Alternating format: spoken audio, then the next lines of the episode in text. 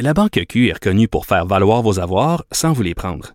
Mais quand vous pensez à votre premier compte bancaire, tu sais, dans le temps à l'école, vous faisiez vos dépôts avec vos scènes dans la petite enveloppe. Hmm, C'était bien beau. Mais avec le temps, ce vieux compte-là vous a coûté des milliers de dollars en frais, puis vous ne faites pas une scène d'intérêt. Avec la Banque Q, vous obtenez des intérêts élevés et aucun frais sur vos services bancaires courants. Autrement dit, ça fait pas mal plus de scènes dans votre enveloppe, ça. Banque Q. Faites valoir vos avoirs. Visitez banqueq.ca pour en savoir plus. Cube Radio.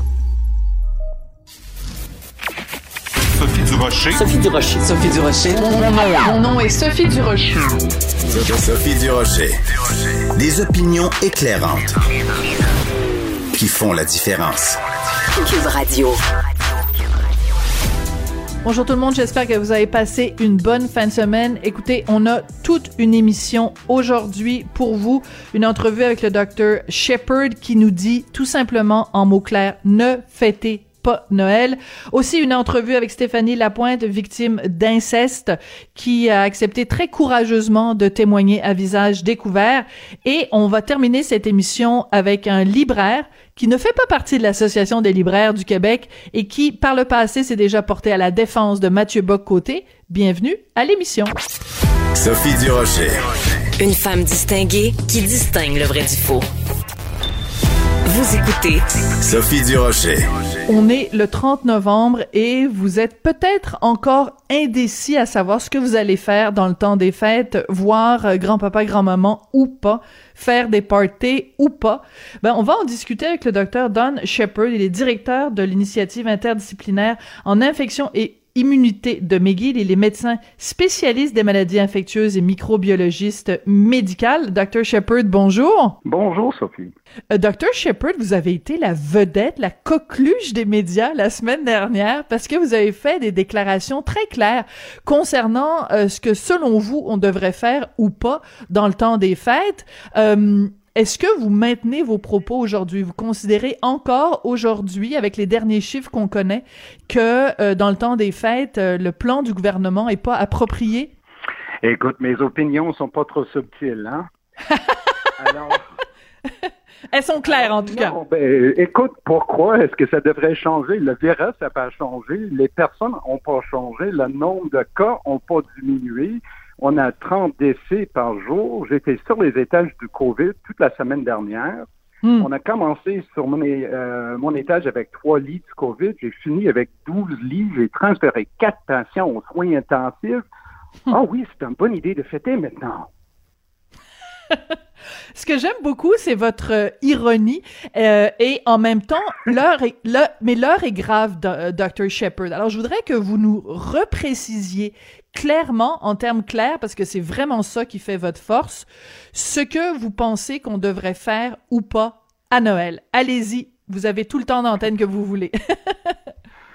Mais écoute, euh, j'ai écouté le, le, la conversation que vous avez faite avec Patrick Derry euh, Mm -hmm. vendredi dernier, si je me rappelle bien, et, et le oui. résumé était super. C'est exactement les points importants que vous avez discutés. On sait que ça ne suit pas la science. C'est ça le problème avec le plan. C'est pas parce que j'aime pas le Noël, j'adore le Noël. Ça va être Mm-hmm. mm -hmm. dur pour moi de, de, ne pas voir ma famille. C'est pas que ce, ce n'est pas juste. Oui, c'est pas juste. Tout le COVID, c'est pas juste. Mm -hmm. C'est parce que la science dit que si on, on, continue avec un plan comme ça, on va avoir une éclosion énorme en janvier sur l'éclosion qu'on a présentement. On Hmm. va parler d'une vague sur une vague sur une vague et c'est impossible de savoir que les hôpitaux vont être capables de supporter le nombre de cas. Pe Peut-être on peut traiter le nombre de cas du COVID, mais on va être obligé de cesser tous les autres soins comme on a fait dans la Hmm. première vague. Il faut arrêter de soigner les gens du cancer, arrêter de soigner les gens avec des maladies cardiaques, arrêter les chirurgies. Et le taux de ces changements dans le système de santé, c'est énorme. Mm -hmm. Mais plus précisément, j'ai des données, des données scientifiques à présenter à vous aujourd'hui pour expliquer pourquoi je suis si sûr. Et ça vient d'une grosse étude faite par les Américains.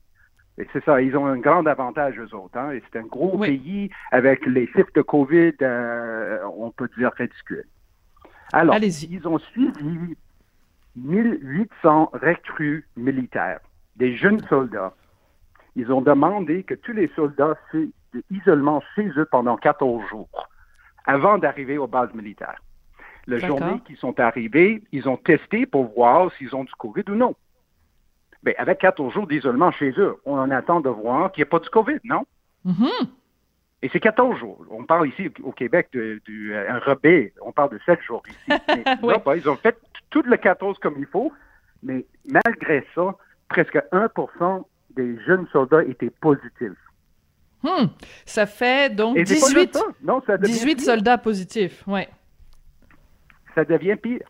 Parce qu'ils ont pris tous les négatifs, ils l'ont laissé entrer dans le camp. Ils ont séparé en classe, en boules, si vous voulez, comme on Mhm. fait nous. En bulle, ouais. avec les masques, avec la distanciation. Bon, désolé, c'est difficile pour moi en français ce mot-là. Non, non, votre Avec français est excellent, Dr. Shepard. Mhm. Ah ben c'est gentil. Il y a deux mètres de distance, OK? Ils ont fait euh, chaque jour un questionnaire sur les symptômes, tout ce qu'il faut faire, hein? le vrai, Ouais. vrai contrôle. Et à jour 7, donc on parle de maintenant 14 plus 7, alors jour 21 d'isolement, ils ont refait le testing. Et qu'est-ce que vous pensez? Ils ont trouvé? Une éclosion? Un autre 1,3% des gens positifs. OK. Plus Ben, qu'ils ont détecté à l'entrée. D'accord. Alors, donc, on est rendu... C'est ça. Donc, il y avait 18 soldats. Après, ça a augmenté. Parce qu'on on se dit peut-être, oh, 1% c'est pas grave, mais 1% de 1800, ça fait 18 personnes. 18 personnes qu'il donne à peut-être 18 autres personnes. Et après, c'est exponentiel. Alors, ce que on vous êtes en train... Mhm. Et c'est juste pour vous dire que quand on fait un test, on détecte pas les personnes qui sont en incubation. Ça, c'est le point numéro. Point 2, c'est 90% des cas qu'ils ont détectés ont pas fait des symptômes. Alors, c'est ce qui va arriver au Québec. Chez nous, tous les étudiants à l'école vont revenir chez eux. Pendant la période de sept jours, ils vont transmettre le virus à leurs parents, leurs euh, frères et sœurs et tout le monde dans la maison. Et 90% de ces personnes-là vont pas faire des symptômes. Et dans les fameux quatre jours, ils vont transmettre le virus à toute la famille autour de la table. Je suis juste un surprise, Dr. Shepard. Ouais, je suis juste surprise parce qu'aujourd'hui, vous nous citez un chiffre de 90% asymptomatique. Peut-être que je me trompe, I may be wrong, mais il me semble que la semaine dernière, vous parliez d'un taux de 80% asymptomatique. Est-ce que je me trompe? Oui, euh, mais le- l'étude des euh, Américains ont montré Ah. 90% Donc, ils ont trouvé un D'accord. autre 10% quand ils font les, les testings dans une façon systématique.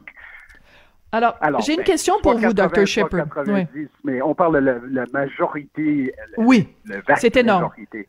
C'est énorme. Alors, il faut, il faut en fait se faire euh, prendre ces statistiques-là et les appliquer dans notre famille. Par exemple, si on dit qu'on veut réunir 10 personnes de notre famille à Noël, il faut qu'on parte avec l'idée que 9 personnes sur 10 dans notre famille pourraient théoriquement avoir la COVID et n'avoir aucun symptôme. Donc, on va faire le party avec eux, on va manger de la dinde avec eux et on va euh, faire le party avec des gens qui sont asymptomatiques. Donc, on risque, le risque qu'on attrape la COVID est, énorme. On peut dire facilement que si on a quelqu'un dans la boule qui est infecté avec le COVID, il y a une chance de 90% qui vont pas savoir et qui restent contagieux. Alors, il n'y a aucun sensé d'être sûr et certain qu'on est secure et on, on peut se réunir dans une façon secure. C'est tout simplement ça. Ouais. Alors, Dr. Shepard, j'ai une question pour vous. Vous nous avez commencé cette entrevue en disant le problème, c'est que le plan du gouvernement ne respecte pas la science. Comment se fait-il que le gouvernement, qui est entouré de conseillers scientifiques, ait pris la décision de faire ce plan-là? Comment vous l'expliquez? Bon, premièrement, je ne suis pas politicienne. Alors, euh, je ne peux pas vous dire comment ils prennent leurs décisions, mais euh, je comprends très, très bien. C'est pas facile pour eux autres. Hein. À Mhm. un côté, ils ont les gens qui disent Noël ou euh, c'est la fin de ma vie. Et à l'autre côté, on a les scientifiques, les médecins comme moi qui disent écoute, là, euh, je sais pas quoi dire, mais on va avoir une autre éclosion. Ils sont obligés de choisir quoi faire entre les deux groupes et ils sont obligés d'être élus euh, en deux, trois années aussi. C'est une pression spéciale pour eux autres. Et quand on a entendu euh, Dr. Arruda, la première conférence de presse qu'ils ont, euh, quand ils ont fait l'annonce, c'était très clair qu'il n'était pas confortable. Il a demandé à Mhm. tout le monde de ne pas faire ce qui est permis. Donc, le message était clair que juste les règles qu'on donne, c'est pas nécessairement les meilleures choses à faire et on n'est pas obligé de se réunir. Les Québécois sont intelligents. Ils sont capables de faire la décision eux-mêmes. Ils sont capables de comprendre les données que j'ai présentées. C'est pas compliqué. C'est pas une étude qui prend d'un doctorat. Mais en même temps, vous dites les Québécois sont intelligents. Je sais pas si vous avez vu en fin de semaine dans le journal La Presse, on a demandé à différents scientifiques, des différentes personnes qui sont vraiment impliquées en ce moment dans euh, la lutte à la COVID, euh, quels allaient être leurs Ouais. plans pour le temps des fêtes. Et c'est inspiré d'un reportage semblable qui avait été fait pour le Thanksgiving dans le New York Times. Alors, il y a plusieurs de ces scientifiques-là qui disent la même chose que vous. Ils disent, ben moi, personnellement, personnellement, je comprends pas du tout la décision du gouvernement. Euh, il faut absolument pas faire ça. Mais il y a plusieurs personnes qui disent ah oui, moi je vais faire quand même un party avec ma famille, mais on va faire attention. Puis c'est une décision qu'on a prise en groupe, fait que s'il arrive quelque chose, on sera pas, on se sentira pas responsable personnellement. On va savoir que c'est une décision qui a été prise en groupe. Moi j'ai capoté quand j'ai lu ce reportage-là. Ben, moi aussi, franchement. Vous aussi? quelques-uns euh, ces Oui. médecins-là. Je trouvais ça très difficile à lire. Mais écoute, les médecins sont comme des, des humains partout. Si on a 10 personnes, on va avoir 12 opinions. C'est normal, hein? Et on a des pressions familières, euh, les gens qui veulent faire comme ils veulent. Combien de fois est-ce qu'on a entendu que, oh, je sais que je suis pas supposé à faire ça, mais moi, je suis très prudent. Alors, je le fais quand même. Hmm. Tout le monde veut faire comme il veut. Mais on est humain comme ça. Euh, C'est ça la raison que je vous donne les vraies données. Je chicane avec mes opinions. Je donne les vraies données pour expliquer pourquoi le virus va faire comme il veut. Et il veut pas faire un contrat moral. Il va pas respecter des, des repères sur les isolements. C'est le virus, le même virus aujourd'hui qui était là la semaine dernière, qui va être là en janvier. Et notre, notre corps, nos cellules sont pareilles. Ça Ouais. change pas pour le Noël. Mais vous avez raison, tout à l'heure, vous avez dit, il y a une partie des Québécois pour qui ne pas fêter Noël, c'est la fin du monde, c'est la fin de la vie, là. C'est comme ils vont, on a l'impression qu'ils vont mourir, là, s'ils arrivent pas à fêter Noël. C'est, c'est récalcitrant, là. Ces gens qui, pour qui, là, fêter Noël, c'est la fin du monde. Qu'est-ce que vous devriez, qu'est-ce que vous voudriez leur dire, Dr. Shepard, pour les, pour leur ouvrir les yeux? Écoute, pour vous qui insistez que vous allez fêter Noël, je sais très bien que je ne vais pas changer euh, vos opinions. Alors, pour vous autres, si vous insistez de faire quelque chose qui met la population à risque, qui met vos grands-mamans à risque, qui fait tout ça, ben, au minimum, suivre les avis euh, du euh, santé publique et pensez ne pas rester autour d'une table sans masque pour le repas. Parce que ça, c'est la meilleure, meilleure, meilleure façon de transmettre le virus.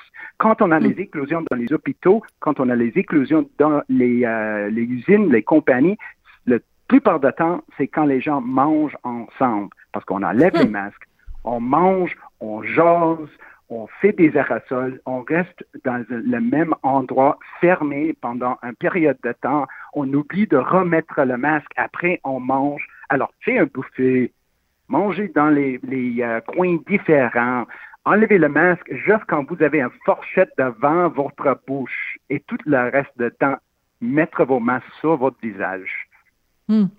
Mais, euh, docteur euh, Shepard, je sens beaucoup dans votre dans votre mise en garde et dans les prises de position euh, médiatiques que vous avez fait euh, depuis depuis la semaine dernière. Je sens beaucoup d'inquiétude de votre part. Vous n'êtes pas là pour nous faire la morale pour le plaisir de nous faire la morale. Vous avez une sincère inquiétude de ce qui va se passer en janvier. C'est exactement ça. Je me sens, c'est comme une responsabilité. Hmm. Écoute, pour moi, Noël, franchement, c'est mon favori. J'adore le Noël. Euh, C'est le seul temps que je suis avec toute ma famille. C'est- je peux pas vous dire, c'est tellement, tellement important pour moi. Mais est-ce que c'est assez important que je peux être responsable pour le décès de quelqu'un? Pas nécessairement dans ma famille, mais si, si je, je contribue à la chaîne de transmission, je ne peux pas supporter une responsabilité comme ça juste parce que je je suis pas capable d'éviter un Noël dans ma vie.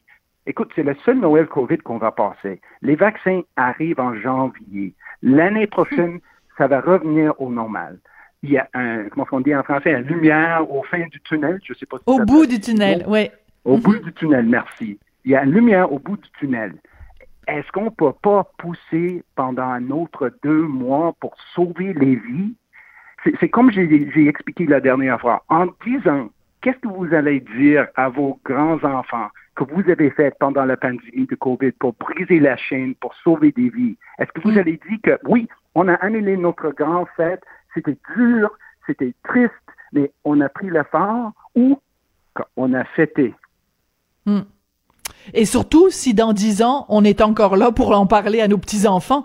Parce que si on contracte, that's the other thing. Si on contracte le virus à Noël, ben, on sera pas là dans dix ans pour le raconter à, nos petits-enfants. Ben, mo- moi, je préfère que l'année prochaine, tout le monde reste autour de la table et on Mhm. pas des gens. Ouais.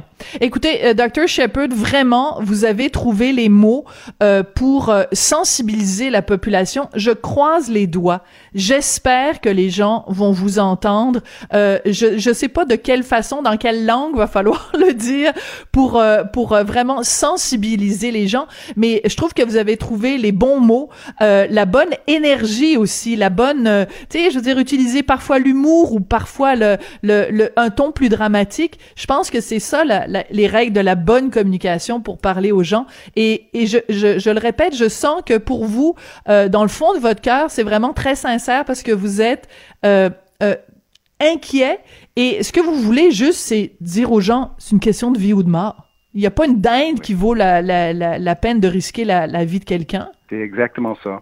Et écoute, je suis anglophone, mais je suis québécois au cœur. Et franchement, en français, en anglais, n'importe quelle langue, langue que je parle, le message reste pareil. Prends soin des autres. C'est ça le- la raison on a le Noël. Mm, absolument. C'est l'esprit des fêtes, c'est tout à fait ça. C'est euh, de célébrer. euh, on est là pour, euh, pour pour pour célébrer la famille. Ben, on veut pas mettre la COVID comme cadeau en dessous du sapin ou en dessous du du, du. Peu importe si on met pas de sapin. Euh, L'important, c'est de rester en vie. Dr. Shepard, vraiment, j'avais très hâte de vous parler parce que je vous trouvais dans les différentes entrevues que j'ai entendues, je vous trouvais hyper sympathique. ben, vous venez de le confirmer aujourd'hui sur les ondes de Cube. Vraiment. Thank you so much. It was a pleasure talking to you. Merci beaucoup, Dr. Shepard. Et joyeuse fête. Merci, merci beaucoup. Dr. Don Shepard, qui est directeur de l'initiative interdisciplinaire en infection et immunité de McGill. Il est médecin spécialiste des maladies infectieuses et microbiologiste médical. Le message est-tu assez clair?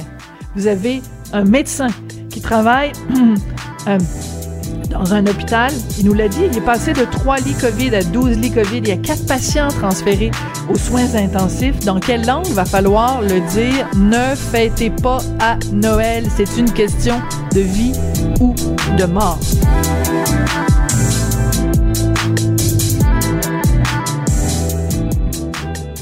La Banque Q est reconnue pour faire valoir vos avoirs sans vous les prendre. Mais quand vous pensez à votre premier compte bancaire, tu sais, dans le temps à l'école, vous faisiez vos dépôts avec vos scènes dans la petite enveloppe. Hmm, C'était bien beau. Mais avec le temps, à ce compte-là vous a coûté des milliers de dollars en frais, puis vous ne faites pas une scène d'intérêt. Avec la Banque Q, vous obtenez des intérêts élevés et aucun frais sur vos services bancaires courants. Autrement dit, ça fait pas mal plus de scènes dans votre enveloppe, ça. Banque Q. Faites valoir vos avoirs. Visitez banqueq.ca pour en savoir plus. Avertissement. Cette émission peut provoquer des débats et des prises de position pas comme les autres. Vous écoutez Sophie Durocher. Vous avez peut-être vu passer cette histoire euh, sordide dans les journaux, dans les médias la semaine dernière. Euh, un juge qui a imposé la peine maximale prévue au code criminel contre un père qui a commis des agressions sexuelles sur sa propre fille. Habituellement, dans ce type de cause, l'identité de la victime est protégée par ce qu'on appelle une ordonnance de non-publication. Mais dans ce cas-ci, la victime a demandé que cette ordonnance-là soit levée pour qu'on connaisse son identité, pour qu'elle puisse témoigner de ce qui lui est arrivé et surtout pour sensibiliser d'autres personnes. La victime dans cette histoire sordide s'appelle Stéphanie Lapointe, une jeune femme courageuse qui est au bout de la ligne. Madame Lapointe, bonjour. Bonjour, vous allez bien? Moi, je vais très bien et je suis contente de vous parler aujourd'hui, Madame Lapointe, parce que je vais pouvoir vous dire euh, en direct toute l'admiration que j'ai pour vous, pour votre courage, parce que ce que vous avez vécu, c'est terrible. Le procès a dû être très difficile pour vous, et pourtant vous acceptez aujourd'hui d'en parler. Pourquoi? Euh, Pour plein de raisons. Euh, la première était euh, durant les, procédures, j'ai, on me, à plusieurs reprises, on m'a offert de peut-être montrer mon identité. Par contre, je refusais. J'attendais vraiment la fin pour être certaine vers où est-ce que je m'ennuyais.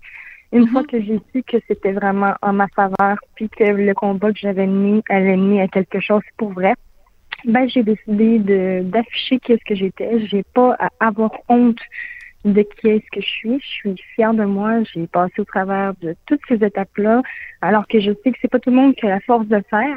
Fait que c'est tout reconnaissant envers moi. Donc, euh, j'avais pas d'autre raison euh, de me cacher plus longtemps. Puis mon message au travers de tout ça, c'est vraiment euh, d'essayer de faire entendre mon histoire le plus possible, que les gens euh, sachent un peu qui est-ce que cette personne-là était, parce que tout le monde ici euh, le connaissant à quel point il pouvait être, euh, comment dire, euh, pouvait paraître pour quelqu'un d'autre qui ne l'était pas vraiment. Fait que Hmm. c'est le temps pour moi de montrer euh, sa juste valeur et la mienne aussi. Puis justement, plus que mon histoire va être entendue, plus que les gens vont me lire, plus que j'ai de chance de pouvoir aider une seule personne. Hmm. Vous l'avez dit tout à l'heure, il y a des gens qui n'ont pas euh, la force ou la, la ténacité pour pouvoir témoigner à visage découvert, et c'est très correct. Personne n'est là Oui. pour juger. Il y a certains, chacun y va euh, avec ses forces euh, et, et, et ses faiblesses. Chacun y va comme il peut. Qu'est-ce que vous voudriez envoyer comme message à ces gens-là, euh, euh, hommes ou femmes, qui ont été victimes d'agressions sexuelles et qui n'ont pas eu peut-être même euh, la, la possibilité de porter plainte? Qu'est-ce que vous voudriez leur dire? que hum, tout est possible dans la vie, puis même si euh, pour X raisons, il est plus possible de porter plainte pour certaines personnes, il y a toujours moyen d'avoir quand même des ressources pour pouvoir avoir de l'aide. On peut pas garder ce silence-là tellement énorme puis tellement lourd sur nos épaules jusqu'à notre mort. C'est c'est c'est c'est invraisemblable. On peut pas garder ça à l'intérieur. C'est trop souffrant. Ça à quel point ça peut désagréger l'intérieur d'une personne mentalement, ça, Hmm. c'est inévitable. C'est, c'est même pas calculable. Fait que c'est vraiment d'essayer de trouver les meilleures ressources. Puis ici au Québec, on est chanceux parce qu'il y a vraiment plusieurs ressources. Des fois, ça peut être difficile, des fois, ça peut être long. Des fois, on a l'impression qu'on verra jamais le bout, mais il y a une façon de se rendre jusqu'au bout. Hmm. Puis comme j'ai dit, moi, euh, depuis que c'est arrivé euh, le jugement, puis que enfin j'ai eu ma victoire, j'ai eu une énorme dose d'amour euh, Hmm. de la part de tout le Québec au complet. Euh, puis suite à ça, j'ai décidé de m'ouvrir ma propre page euh, Facebook qui s'appelle Ah La Voix oui? de la guérison. Oui, exactement. Fait que dans le fond, suite à, à ma page, il y a possibilité de me contacter via cette page-là, euh, qui est plus comme un blog personnel. Et il y a aussi la possibilité de me contacter via email que j'ai euh, mis juste en temps dans ma description. Dans le fond, le but de ce blog-là, c'est vraiment, oui, d'expliquer grosso modo vers où est-ce que je suis passée, mais aussi expliquer comment que je vais me rebâtir, comment je me suis rebâtie, comment Hmm. j'ai fait pour en arriver jusque-là, puis à quel point il est possible d'en arriver jusque-là. Fait que tous les témoignages de toutes les personnes qui veulent, j'en ai déjà reçu. Puis en ce moment, j'essaie de répondre le plus possible aux gens, aux gens qui m'écrivent. C'est difficile un peu, mais bientôt, je vais réussir euh, à trouver le bout. Mais j'encourage tout le monde qui ont besoin de parler, qui ait porté plainte, qui ait pas porté plainte, qui ait besoin de soutien, qui ait juste envie de me parler. Je suis ouverte à n'importe qui. Donc, euh, si quelqu'un se sent renfermé, cache un lourd secret, puis a besoin d'un coup de pouce comme on me l'a donné, ben, je suis ouverte. Ben écoutez, déjà je vous admirais beaucoup avant de vous connaître, mais là en plus vous en vous en rajoutez une couche. Je trouve que ce que vous faites et, et, et cette euh, ouverture là que vous avez à entendre le témoignage d'autres personnes, ça ça renforce encore l'admiration que que j'ai pour vous, euh, Stéphanie Lapointe. Je veux juste qu'on parle de quelque chose de très important ensemble. Euh, on entend beaucoup parler au cours des derniers mois euh, de des failles du système de justice. On dit que le système de justice ne traite pas de la bonne façon les gens qui sont victimes d'agressions sexuelles. Est-ce que ça a été votre cas? Quelle a été votre votre opinion vous qui êtes passé à travers ce processus-là? Est-ce que vous avez été bien traité par les policiers, par les avocats de la couronne? Euh, je dirais que tout ce qui est côté euh, équipe qui était auprès de moi, euh, j'ai aucun mot à dire. Tout le monde s'est battu euh, corps et âme pour pouvoir que ça cesse le plus rapidement possible. Par contre, je dois avouer que euh, dans de telles situations, je peux comprendre que la justice doive faire respecter leurs lois comme de quoi que l'accusé doit avoir, un exemple, le droit d'être représenté par un avocat. Ça, je peux comprendre. Sauf que lorsque ça fait six, sept fois qu'on voit que l'accusé essaie toujours de reporter pour des X raisons. Hmm. Je me suis demandé à un moment donné quand est-ce que la justice allait voir son jeu. Moi, Hmm. connaissant, je suis moi, le connaissant, justement, j'ai été capable de, de cerner c'est quoi ses désirs au travers de tout ça. Euh, mais j'ai continué de croire quand même, puis je dois remercier vraiment mon procureur qui a été dans mon dossier, ainsi que mes enquêteurs. Ils ont été numéro un du début jusqu'à la fin. Hmm. Euh, on m'a épaulé, on m'a encouragé, on m'a dit de pas lâcher. Puis je dois remercier aussi, euh, on parle beaucoup de Fraser Oui. qui a aidé euh, au Oui, niveau alors- de mon jugement. Donc ça a fait beaucoup de changements en 2020 au niveau des victimes. Donc euh, je me dis que oui, j'ai peut-être attendu six ans, mais j'ai peut-être attendu six ans. Comme qu'on dit, rien n'arrive pour rien dans la vie. hein. Hmm. Oui. Alors c'est important Donc, de le euh, spécifier, euh, euh, Madame Lapointe, si je peux me permettre. Donc, ce, ce à quoi vous faites référence, c'est un arrêt, un arrêt Frazen, donc du nom du juge, euh, qui euh, donc détermine que euh, on doit réclamer des peines plus sévères contre les agresseurs quand il s'agit d'agressions contre des enfants. Et c'est pour ça que dans le cas qui nous occupe, dans votre cas, euh, donc euh, euh, on, a donné la peine maximale à, à, à celui qui vous a agressé, celui qui est, qui qui est votre père. Et euh, ce, ce jugement-là a fait changer complètement la façon dont la justice est administrée euh, euh, au pays. Donc, c'est, c'est extrêmement important de, de le mentionner. Et je veux juste dire, donc, le nom de, de votre procureur, c'est Monsieur Bérubé, c'est ça, Michel Bérubé, Oui, exactement. qui a mené la charge. Euh, le juge, quand il a rendu sa décision, a tenu à souligner votre courage, Madame Lapointe. Qu'est-ce que vous avez, qu'est-ce que ça vous a fait quand vous avez entendu ces mots-là? Ah, ben, c'est sûr, c'était un énorme remerciement, puis c'était euh, une grande euh, une grande poignée de main face à la justice. Euh, je le savais que le juge était déjà euh, au courant de mon courage parce qu'à toutes les fois qu'il y a eu un procès, j'ai toujours été présente à l'heure, euh, présente, prête à attaquer ma cause puis à me battre. Euh, par contre, j'ai pas toujours eu la chance de le faire, mais depuis le début, j'ai toujours été là, j'ai jamais lâché, j'ai jamais abandonné. Euh, ça n'a pas toujours été facile. Procéder, ça n'a pas été facile non plus. Parler devant le juge, tout relater les faits au complet, ça n'a pas été facile non plus. Fait que euh, c'était euh, simplement une confirmation de ce que je pensais. Puis oui, en effet, j'ai été courageuse, puis j'étais fière d'entendre le juge le dire. Hmm. Votre histoire, d'une certaine façon, me fait penser à Nathalie Simard parce que euh, Oui. Nathalie euh, Simard, quand elle a fait, euh, quand elle a pointé du doigt son agresseur Guy Cloutier, euh, elle a été euh, inondée de demandes. Beaucoup de gens lui écrivaient pour lui demander des conseils pour se confier à elle et euh, je, vois un peu de la force de caractère de Nathalie Simard dans votre force de caractère, Stéphanie Lapointe. Est-ce que c'est une histoire qui vous a inspiré l'histoire de, de Nathalie Simard? Euh, j'ai déjà entendu parler de l'histoire de Nathalie Simard. Par contre, je pourrais pas dire que je me suis inspirée de son histoire. Euh, moi, pour être euh, franchement honnête, je me suis pas attachée à grand chose au travers de ma de mes démarches. Euh, j'ai Non. vraiment été euh, non exactement. Ça a vraiment été de de mon plein gré. J'ai pris les décisions comme qui me semblaient être les bonnes, puis j'ai avancé dans le chemin qui me semblait qui me semblait être le bon aussi pour moi. Euh, mais par contre, euh, je dois vous dire que l'histoire de Nathalie Simard, je la connais et euh, en effet, elle aussi est une grande source d'inspiration pour plusieurs femmes et j'espère pouvoir en faire autant. Ben, vous êtes, vous êtes bien parti pour ça. Le jour où vous avez décidé, là, ça suffit, je vais porter plainte à la police. Cette journée-là, qu'est-ce qui s'est passé dans votre tête? Qu'est-ce qui a fait qu'à un moment donné, ça a basculé, vous avez dit, bon, ben là, je, je, j'y vais, j'entame des démarches pour dénoncer mon père? Ça faisait plusieurs, plusieurs fois que j'avais le déclic en tête, mais il fallait seulement la... J'étais tellement, euh, comment dire, seule au monde, puis refermée sur moi-même que j'avais besoin de de savoir que j'avais une échappatoire à quelque part. Donc d'avoir mes amis qui étaient près de moi puis qui m'ont encouragé hmm. à le faire, puis qui m'ont dit vas-y, ben, je me suis dit que même si j'allais peut-être qu'en bout de ligne, j'allais pas être seule au monde comme je le pensais.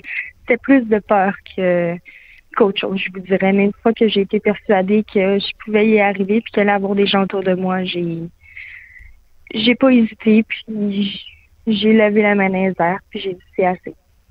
C'est la hmm. meilleure chose que j'ai pu faire de toute ma vie. Ben, vous avez toutes les raisons d'être fier. C'est vraiment un, courage absolument euh, incroyable. Euh, vous avez dit tout à l'heure, vous avez utilisé un mot très intéressant. Vous avez dit que vous étiez en train de vous rebâtir. Comment on fait pour se rebâtir, se reconstruire quand on a été détruit par des agressions sexuelles répétées? C'est de se retrouver en tant que femme de se retrouver en tant qu'homme, car il n'y a pas juste les femmes non plus. Certains mhm. peuvent passer sur roche, mais il y a les hommes aussi qui peuvent être touchés. Euh, c'est de se retrouver en tant qu'humain, en tant qu'individu. Euh, c'est de retrouver des passions. Qu'est-ce qu'on aime dans la vie, qu'est-ce qu'on n'aime pas dans la vie? Euh, se connaître nous-mêmes aussi, être capable d'affirmer nos défauts, nos qualités, puis être capable d'être reconnaissant envers nos propres qualités, puis de donner le meilleur de soi-même de se regarder dans le miroir puis de se dire ben toi je t'aime. Hmm. c'est c'est un cheminement qui peut être plus long pour d'autres. Euh, c'est pas toujours facile euh, mais une étape à la fois une chose à la fois je je sais que on est capable peut-être une question qui sont oui qui sont offertes à nous il y a les psychologues il y a des thérapies aussi il y a, il n'y a pas juste le moyen d'être seul avec nous puis d'essayer de se reconstruire avec nous-mêmes. Il y a tout plein de ressources euh, qui peuvent être là pour nous aider et aider euh, d'autres victimes comme moi. Quel message vous voudriez envoyer à des parents qui agressent leurs enfants? Sur l'impact que ça peut avoir sur les enfants? Parce que manifestement, ces gens-là ne sont pas conscients ou, ou se foutent des effets que ça a sur les enfants qu'ils agressent. Quel message voudriez leur envoyer à ces parents agresseurs-là? Euh, tout simplement que si euh, s'ils savaient à quel point la douleur à long terme peut faire plus mal qu'à l'instant présent, euh, hmm. j'espère que ces personnes-là qui ont eu la sentence qui méritaient ou du moins que la justice a fait de leur mieux face à ce qu'ils pouvaient avoir entre les mains. Euh, J'espère grandement que le temps qui leur ont euh, été accordé va vraiment les aider à se rendre compte qu'à quel point une seule chose peut avoir des répercussions sur des centaines, pas sur des centaines, mais sur des dizaines, des décennies d'années. Ça peut suivre quelqu'un jusqu'à la mort. Puis il y a des gens qui ont de la difficulté à se mettre une barrière face à ça, mais il y en a d'autres qui sont capables, heureusement. Mais il y en a d'autres que c'est des flashbacks qu'ils vont avoir, c'est des rêves qu'ils vont faire, c'est une perte de confiance, c'est euh, la relation avec leur partenaire qui vont changer. Fait que ça a tellement d'influence sur plein de choses de la vie que ça peut en venir jusqu'à détruire une vie complète. Là. Donc, euh, ah. tout ce que j'ai à dire à ces personnes-là, c'est que j'espère que justice soit faite, puis que la justice leur servira vraiment à apprendre de leurs actes, parce que c'est probablement... je veux pas minimiser n'importe quel acte, mais ayant connu celle-là, euh, je peux vous dire que les dégâts sont sévères. Hmm. Stéphanie Lapointe, vraiment, vous, vous m'impressionnez à tous les niveaux, votre, votre force de caractère, votre euh, courage, votre résilience, votre façon de vous exprimer avec aplomb, avec le mot juste, euh, avec détermination. Vraiment, vous avez tout, tout, tout, tout mon respect, toute mon admiration et vraiment chapeau, vous êtes euh, une jeune femme inspirante et euh, c'est pas un mot que j'utilise souvent, mais vraiment vous êtes euh, formidable. C'est vous êtes mon mon coup de cœur de l'année 2020 qui a été une année très triste et très sordide, mais vous êtes comme un rayon de lumière. Vraiment, vous êtes une femme formidable. Puis je pense que vous avez toutes les raisons de vous dire je t'aime quand vous vous regardez dans le miroir. Vous êtes une femme formidable, Madame Lapointe. Ben, je vous remercie beaucoup, infiniment. J'apprécie grandement.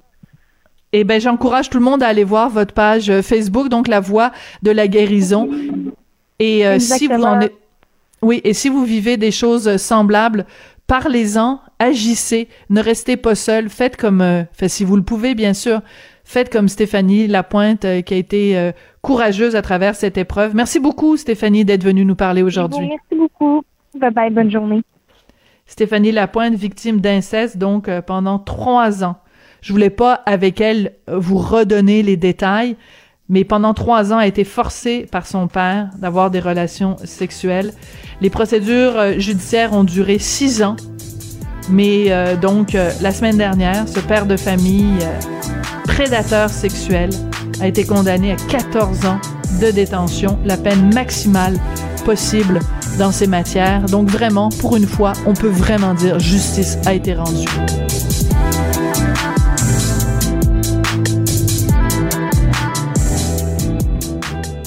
La Banque Q est reconnue pour faire valoir vos avoirs sans vous les prendre.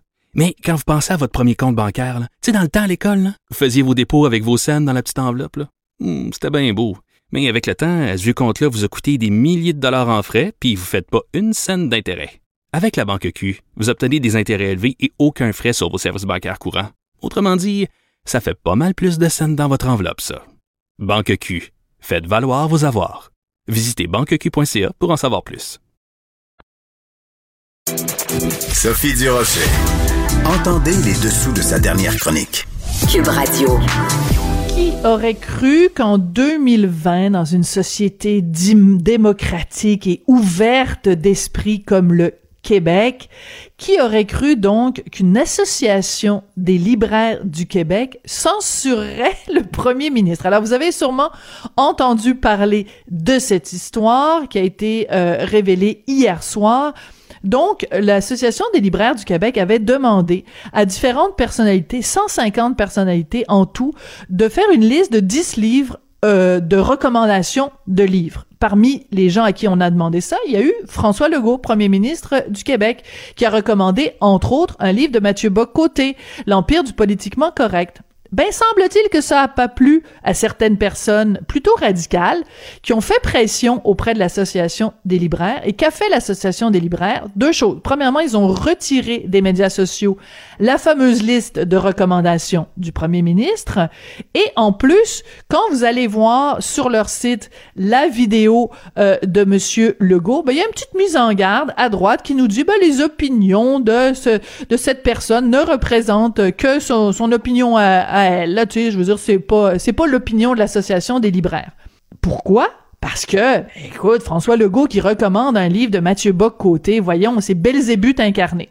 On va en parler avec Bruno Lalonde. Bruno Lalonde, il est libraire, lui aussi, il a sa propre librairie, le livre Voyageur, et lui, ben, il y a quelques années de ça, il avait offert justement une, une tribune à Mathieu Bock-Côté qui était censuré. Donc, c'est pas la première fois que Mathieu est censuré. On va en parler donc avec Bruno Lalonde. Il est au bout de la ligne. Bonjour, Monsieur Lalonde. Oui, bonjour, madame. Bonjour. Alors, écoutez, on va d'abord commencer par rappeler, euh, vous, ce qui est arrivé, donc, euh, le 9 mai euh, de... Attendez, je vais juste vérifier l'année. De, de au mois de mai, donc, 2019. Qu'est-ce qui est arrivé à notre bon ami Mathieu Bock-Côté? ah, ouais.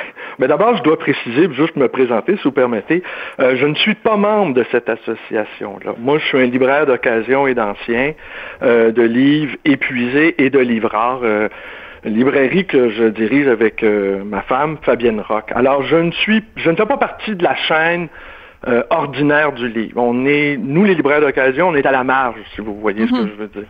ça, ça me paraît important de le dire et euh, je, donc, je suis un peu embarrassé de, de, de commenter cette, le, comportement euh, directionnel de cette association-là. Par contre, je suis vrai convaincu que les membres de cette association-là ne partagent pas à l'unanimité le choix qui a été fait. Alors, euh, la journée va être difficile, je pense, pour la direction. Oui. pour en revenir à... Oui, euh, Mathieu Boccoté devait organiser une conférence dans une librairie du plateau. Mhm. Et suite à la pression de de, militants euh, chevronnés, de militants habitués à organiser, euh, je ne pas dire des radios, mais à organiser, euh, à faire beaucoup de pression auprès de, gens qui ne pensent pas comme eux. Mhm. Euh, alors donc la, la, conférence, la dite conférence a été annulée. Et nous, on a proposé à M. Boccoté de la tenir dans notre librairie. Je dois dire aussi que ça a été un immense succès. Il y avait peut-être 200, ouais, il y avait autour entre 200 et 250 personnes. Et les, dix jours qui ont précédé la dite conférence, je me suis transformé, en tout cas, en, personne de relations publiques auprès de Mathieu Bocoté. J'ai reçu au bas mot 250 coups de téléphone de gens euh, qui, qui, nous félicitait de tenir la conférence. Et aucun coup de téléphone négatif, et mais vraiment, et on était convaincus, ma femme et moi, qu'il n'y aurait aucune représailles contre nous. C'est parce que ce qu'il faut bien dire ici, c'est que il y en a qui sont tapageurs, il y en a qui, euh, qui, qui usent d'intimidation. D'abord, le premier mouvement, généralement, quand quelque chose nous déplaît, c'est de le passer sous silence, de faire mhm. semblant que cette chose-là n'existe pas. Premier mouvement, on regarde ailleurs, la chose n'existe pas. C'est évident avec un, chroniqueur, un penseur, un intellectuel comme euh, Mathieu Bock-Côté, c'est évident que cette stratégie-là a ses. En deuxième mouvement, euh, on se met en groupe et on intimide. Et l'argument central pour, euh, pour refuser d'une certaine manière l'échange, le, dialogue, voire même l'affrontement avec des idées qui nous sont qui nous sont désagréables, c'est dire que ces idées-là appartiennent au monde dominant hmm. et que le monde dominant a assez de a assez de tribunes pour pouvoir s'exprimer. Moi, de mon point de vue, des privilégiés.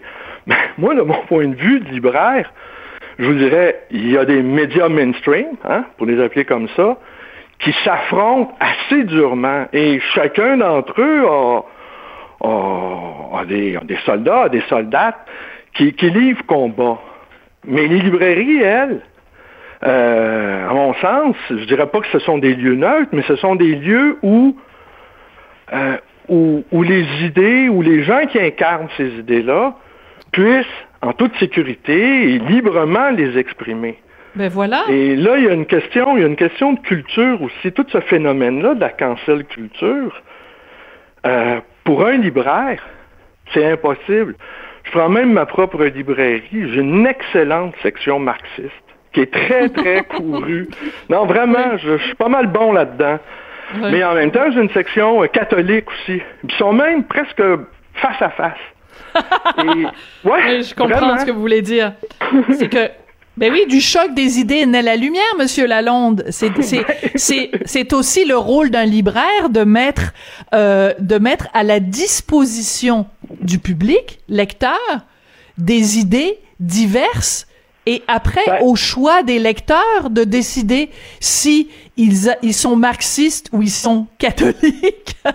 ben, regardez, dans mon cas, moi, chacun des livres que dans la librairie, je les ai choisis. Comme je vous expliquais d'emblée, n'appartenant pas à, à, la chaîne ordinaire du livre. Alors, et, et j'ai une assez bonne idée des diverses sensibilités qui, euh, qui animent euh, notre société.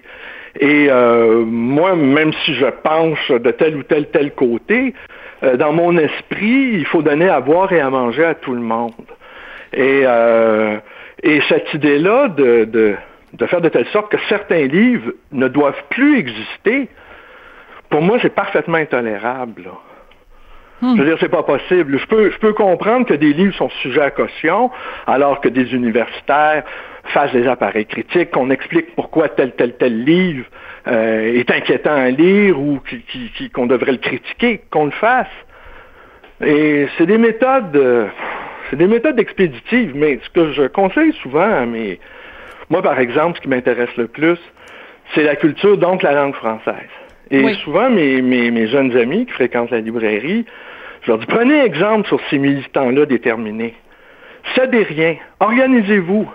Euh, hmm. N'ayez pas peur. Ne cédez rien. Et euh, ces militants-là, euh, woke, on va dire, ils sont bons, là. Ils travaillent bien, ces gens-là. Plutôt que de... Non, non, mais vraiment, prenons exemple sur eux. Mais c'est des vieilles méthodes aussi, les années 70. Euh, des profs qui étaient boycottés, euh, des set-ins dans les universités. Mhm, absolument. Ça, existait déjà, on n'a pas réinventé la roue. Euh, est-ce qu'il y avait plus de résistance dans les années 70? peut-être, mais peut-être pas aussi. Mais les idées, les idées finissent quand même par se frayer un chemin, hein? malgré les opposants, malgré les mhm. corps d'armée qui s'affrontent. Il y a des idées qui finissent quand même par s'incarner.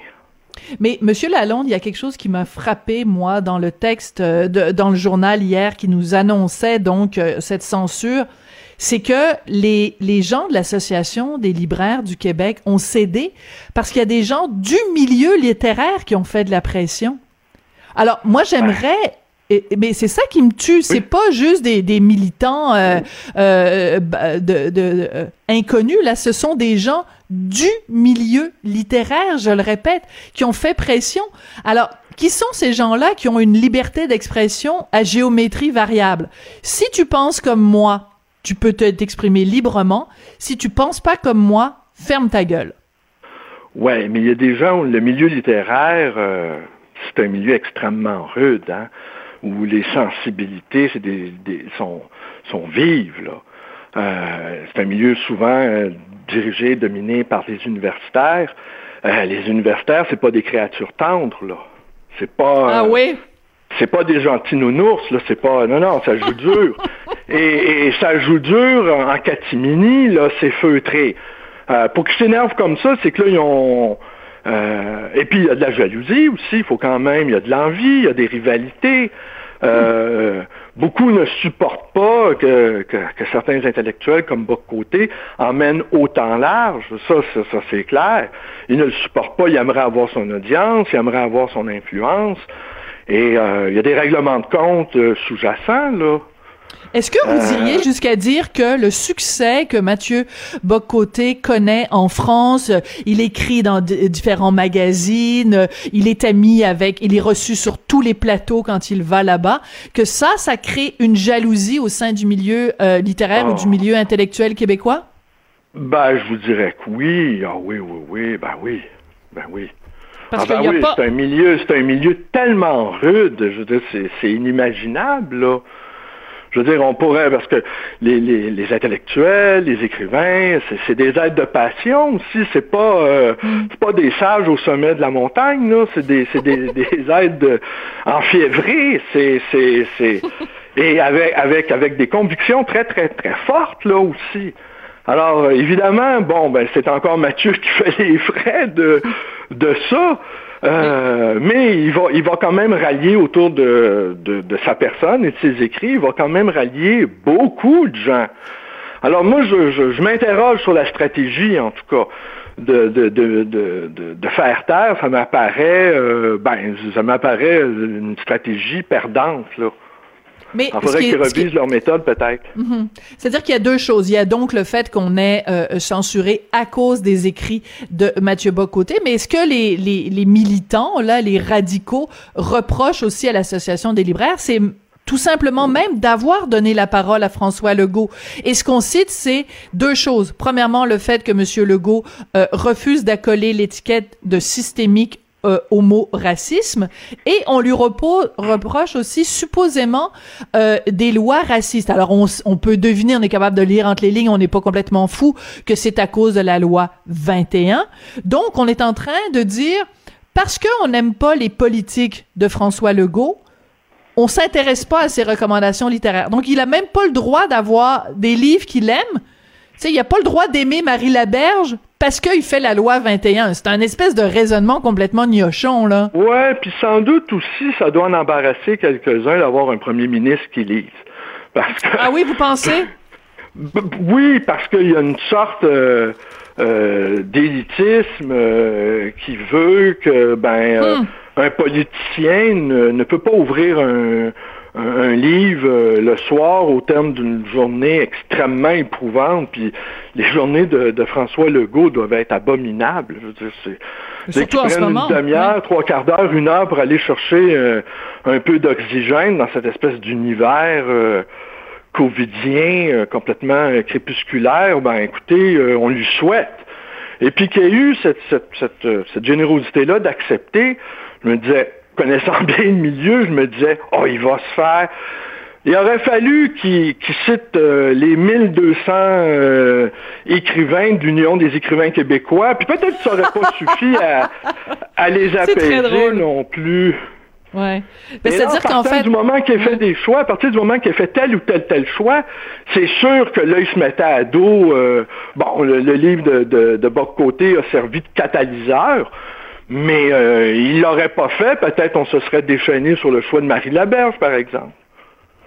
Ah oui, mais peut-être c'est quand même plus consensuel, Marie Laberge. mais ce qui est triste, ce que je trouve triste, ce que je trouve triste, Monsieur Lalonde, c'est que dans sa liste, euh, euh, Monsieur Legault, donc il y avait 10 titres qu'il recommandait. Un de ces titres, c'était Mathieu Bock-Côté. Mais tous les autres titres qu'il recommandait, ils se sont pas posé la question de l'association des libraires, le tort qu'il causait. Parce qu'imaginez la publicité extraordinaire que ça aurait fait aux neuf autres auteurs. Donc, en fait, on a puni les neuf autres auteurs en retirant la liste des médias sociaux. Euh, eux ont payé le prix d'avoir été associés bien malgré eux, bien sans qu'on leur ait ah. demandé leur euh, opinion. Alors, on est enfin en train de causer du tort à des auteurs qui auraient bénéficié d'une publicité extraordinaire d'avoir été recommandés par Monsieur Legault. Ben, c'est sûr que la détestation l'a emporté euh, sur l'amour. C'est un peu regrettable, là. parce qu'il faut défendre avec avec vigueur ce qu'on aime, les auteurs qu'on aime, les gens qu'on aime. Mais si c'est plus important de, dénigrer que d'encenser, ben là, mm. il y a peut-être un problème au niveau de notre capacité d'admiration, là. Et, euh, mais il y a une affaire qui m'a frappé, par exemple, bon, je suis pas, comme je, comme je vous ai dit, je suis pas membre de cette association-là. Et hier soir, je suis allé lire les commentaires des uns et des autres sur euh, euh, et les gens y appelaient au boycott là, des librairies. Là. J'espère que les gens vont se ressaisir. Les librairies qui sont membres de cette association-là sont pas responsables non plus euh, des choix qu'a fait sa direction, là, qui la représente en fait. C'est plus, c'est pas de la direction, c'est de la, c'est de la représentation. Mais en euh, même temps, ils sont responsables, Monsieur Lalonde, Lalonde, de faire savoir publiquement qu'ils se dissocient de ces décisions de leur association. Ah là, c'est là, c'est sûr que c'est là ils se retrouvent, on les on les coince là, parce qu'ils se retrouvent. bon, ils, ils se retrouvent, c'est des gens qui, je les connais les libraires quand même, ils travaillent dur, ils travaillent généralement pour. Il n'y en a pas un qui roule sur l'art, ça se saurait, il y aurait des librairies à tous les coins de rue. Euh, et, et, et, là, ils se retrouvent comme coincés entre entre une association, bon, euh, qui, se comporte de telle manière, euh, des clients qui vont qui vont peut-être les, les boycotter, d'autres clients qui vont les défendre. Euh, leur job première, c'est de vendre des livres, là. Mmh, et c'est de vendre des livres de, de, de tout genre et de, et de, et de, et de toute actualité. C'est c'est pas simple dans la situation dans laquelle ils se retrouvent soudainement. Mais tout ce que je peux dire, c'est que est-ce qu'ils sont tenus de se dissocier de leur association? Écoutez, je sais pas, je n'irai peut-être pas jusque-là, mais assurément, les gens, et le milieu du livre au Québec est un milieu à la fois fragile, mais à la fois extrêmement dynamique et combatif aussi. Mm-hmm. Et là, ce qu'on voit aussi, c'est la passion à l'œuvre. Et c'est assez représentatif du milieu. Euh, mais mais d'aller punir. Euh, non, mais je pense pas qu'il faut faire ça. Moi, ce que j'ai suggéré ce matin, lu ça, je me dit non, non, on va aller encourager Amazon. Amazon n'a pas besoin d'encouragement. Non, non. Puis écoutez, de toute façon, moi, il y a deux possibilités. Renaud Bré et Archambault ne font pas partie, eux non plus, de l'association euh, des libraires du Québec, qui regroupe seulement donc les libraires indépendants. ouais, mais c'est un terme abusif aussi, parce que toutes les librairies agréées euh, faudrait dire qu'ils appartiennent pas à une grande chaîne, des petites librairies, mais toutes, d'une manière ou d'une autre, jouissent de subventions, que ce soit un programme informatique. Euh, Je comprends. Euh, mais, mais, tout ça pour dire que Archambault et Renaud-Bré, Archambault et Renaud-Bré, dès la sortie du livre, ont quand même apposé un étiquette de coup de cœur sur le livre de Mathieu Bock-Côté. Ce serait bien de s'en rappeler aussi. Et moi, je pense que de toute façon, le dialogue est toujours la meilleure chose. Alors, allez chez votre libraire préféré, votre libraire local, et discutez avec eux, à savoir est-ce qu'ils ont le livre de Mathieu Bock-Côté, est-ce qu'ils cautionnent les, les, les, les décisions de l'association? Et parlons-nous. C'est certainement pas en boycottant, en censurant qu'on va s'en sortir grandi. Parlons-nous et donnons la parole aux gens pour qu'ils puissent s'exprimer. Monsieur Lalonde, merci beaucoup d'être venu nous parler euh, aujourd'hui. Il ah, n'y ben, a pas de quoi. Merci beaucoup, donc, euh, Bruno Lalonde, donc, euh, copropriétaire de la librairie Le Livre Voyageur, qui euh, donc l'année dernière avait offert euh, une tribune à Mathieu Bock-Côté, qui euh, n'avait pas pu donner la conférence qu'il voulait dans une autre librairie à cause des menaces justement de gens de l'extrême gauche. Il faut la nommer hein, cette violence-là ou cette intimidation-là qui vient de l'extrême gauche. C'est comme ça que se termine l'émission. Merci beaucoup d'avoir été là. Je veux remercier Sébastien Lapierre, Lapierrière, pardon, à la mise en nom du Gouveilleux à la recherche. Et je vous dis, ben, allez donc lire le livre de Mathieu. Et on se retrouve demain.